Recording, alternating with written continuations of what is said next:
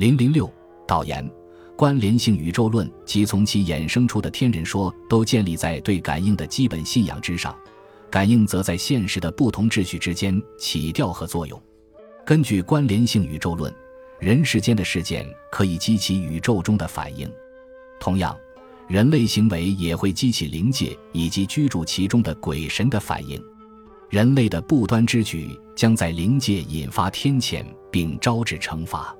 正如康如伯指出的，天人说主张善有善报，恶有恶报，不管是哪种类型的善恶。凡人与天命间感应所具有的特殊道德属性，尤其清楚地体现在了报应这一概念中。它对汉朝之后的宗教话语至关重要。然而，感应并不总是意味着道德秩序。神灵通过可以预见的方式回应卫灵仪式。关于这一点的认识，先于关联性宇宙论而存在。对神怪所拥有的干涉俗世事物的力量，可以通过献祭与捕食进行人为操控。因此，一位神奇受到敬仰的程度与其对凡人请求的回应性成正比，这种回应性被称为灵感。然而，我们不能简单将灵理解为对某位神灵神力功效的信念。正如三高人所强调的，任何主体的灵都由一般化的文化逻辑和特定背景下随历史发展的社会关系逻辑定义或受到他们制约。无论体现为神迹还是神会。神力的彰显都不仅可以说明相关神灵影响人类命运的能力，还会定义并证实崇拜者之间的社会关系。随着社会关系改变，神奇的力量也会发生变化。维系某位神灵与其崇拜者之间的关系的，不是道德契约，而是彼此间的交易。一方付出的是定期的供奉与膜拜，另一方则提供保护与援助。许多神灵在道德问题上都模棱两可。有的甚至可以说天性本恶，他们使用暴力的可能性同使用道德力量一样大。本研究从分析自远古以来就存在的两种基本取向，以实现个人幸福为目的的祈求及道德均衡出发，呈现了中国宗教文化的历史，并把儒、释、道这三种不同宗教传统的发展视作基本取向的派生。我提出，在帝制时期。中国宗教有两个重要的转型时刻。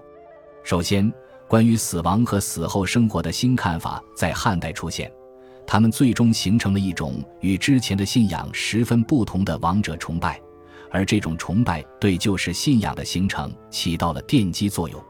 其次，在宋朝，通俗化的仪式活动以及使神灵世界变得更加平易近人的命理之术，促成了宗教文化的转型。仪式通俗化的进程构建了当代中国宗教文化的基本框架。邪魔和鬼邪之力是我分辨的上述两种基本取向的重要特征。在本书的后几章，我将对五通神进行个案研究。它十分具有说服力地显示了中国的宗教文化诠释神与魔的方式。五通神信仰是一个幸福主义取向几乎完全压过道德均衡的例子。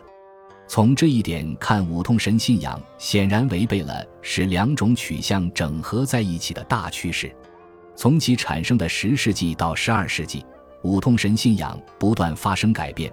这些变化反映了人们关于神灵世界和人类社会秩序的通俗化构想是如何演化的。在这一阶段，国家、宗教界权威。虔诚的普通信众以及世俗化的批评者都在寻求为这位神灵重新塑造形象的方式，从而令其适应自己宗教或道德上的情感需要。虽然他们的努力未能完全根除五痛神作为邪魔外道的一面，但他们影响了民众对这位神灵的通俗化认识。在古希腊达蒙这个词所形容的不是神灵的一个类型，而是一种神秘力量。一种驱使人们无端前进的力量，决定人类个体的情绪和性情的是寄居其体内的神灵，即它是快乐之灵还是悲伤之灵。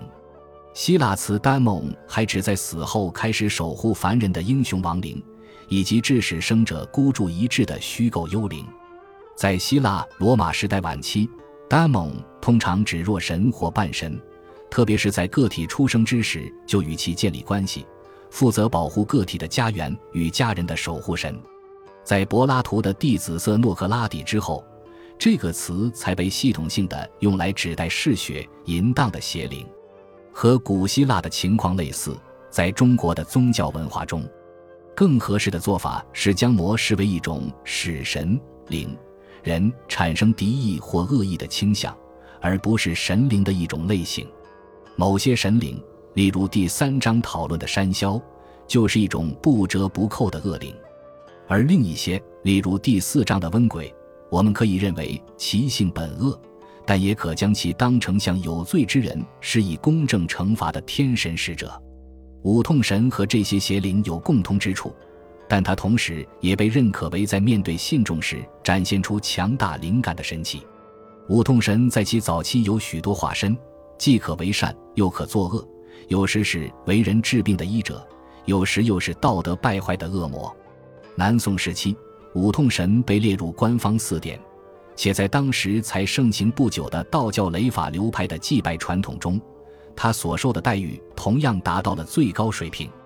明朝晚期，在江南地区这一中国经济和文化的中心地带，五通作为掌管财富分配的神祇，成为主要祭拜对象。具有财神身份的五通神，最鲜明的特点是其残忍邪恶的属性。在人们的观念中，五通不是文化英雄，也不是高尚人格的体现。而是人性中的可比缺陷，贪婪与色欲的化身，是喜欢玩弄、伤害弱者的邪神。就这一点而言，五痛神是当代财神明显的对立面。在大众如何看待金钱与社会关系之间的关联这个问题上，五痛神信仰的历史及五通成为财神的过程，提供了一种独特的视角。许多观察者都曾评论，中国文化对贪婪无度、掠夺成性的特质。缺少中世纪基督教会曾施加的那类宗教制裁。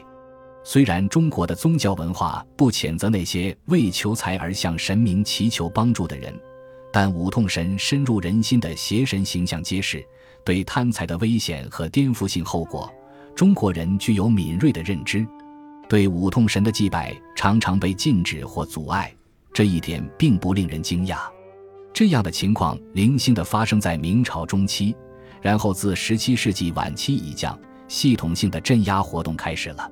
最终，虽然五痛神信仰苟延残喘到了二十世纪，但象征勤奋、谦逊、节俭、正直等布尔乔亚正面品质的新崇拜对象，削弱了其因财神身份而获得的重要地位。然而，五痛神的示威并不意味着国家成功主导了大众信仰。当代财神信仰的象征性构建始于18世纪，该过程反映的实际上是江南地区社会、经济、文化的变迁。他们与两个世纪之前令五通神在一众神灵中鹤立鸡群的那些变化一样深刻。鉴于本书希望通过士大夫这一统治阶层所做的书面记录来研究集体性的大众心态，我应该对研究方法稍作解释。本书使用了多种类型的史料，有道教经文、宗教启蒙读本、寺庙碑文、白话小说，也有政府公文、官方实录及地方志。然而，对于五通神信仰来说，最重要的文献是在漫长历史中积累的各种异史所闻，例如本书开头讲述的五郎君的故事。这些奇闻的记录者当然属于上层社会，他们满腹经纶，学识渊博。精神世界与不识字的五痛神信中差别极大。对于那些坚持认为平民的文化和信仰具有基本自主性的人来说，依赖于书面的志怪小说存在误读和故意扭曲事实的重大危险。然而，在其研究拉伯雷小说中的幽默与民间信仰的经典之作里，巴赫金已经对以下问题做了充分解答。通过分析文盲阶层永不会翻阅的书籍来研究他们的心态，这样做到底有何效用？密切关注志怪故事中的符号和隐喻，能够揭示他们深层含义的结构以及这种结构的演变方向。一则志怪小说可以保留关于具体经验的语言，就这一点来说，它的确提供了关于平民心态的宝贵见解。这类重复性故事在形式上与农夫间的交谈十分相近，而这种形式或许存在于大多数面对面的沟通之中。它涉及具有象征意味的具体语言，这些语言反复强调着社会关系的核心部分，其重复性和表面上的琐碎性指向了我们希望调查的对象。尽管执笔人不同，但五痛神的故事或奇闻在本质上仍然具有一致性。这意味着文字版本基本保留了口述内容。假设集体性心态不具备阶级属性，或是将价值观从其所处的社会情境中抽象出来。这两种做法所具有的危险性或许更大。士大夫阶层的意识形态与关于大众心态的书面表述，表面上看十分接近。对该现象的一种解读是，它证明在封建王朝末期，中国文化一体化程度不断加深，精英与农民价值观愈发相近。对这一观点，本项研究表示质疑。本书虽然承认统治阶级的文化与被统治阶级的文化相互影响，但区分了强加于农民阶层的文化与由他们自己创造的通俗文化。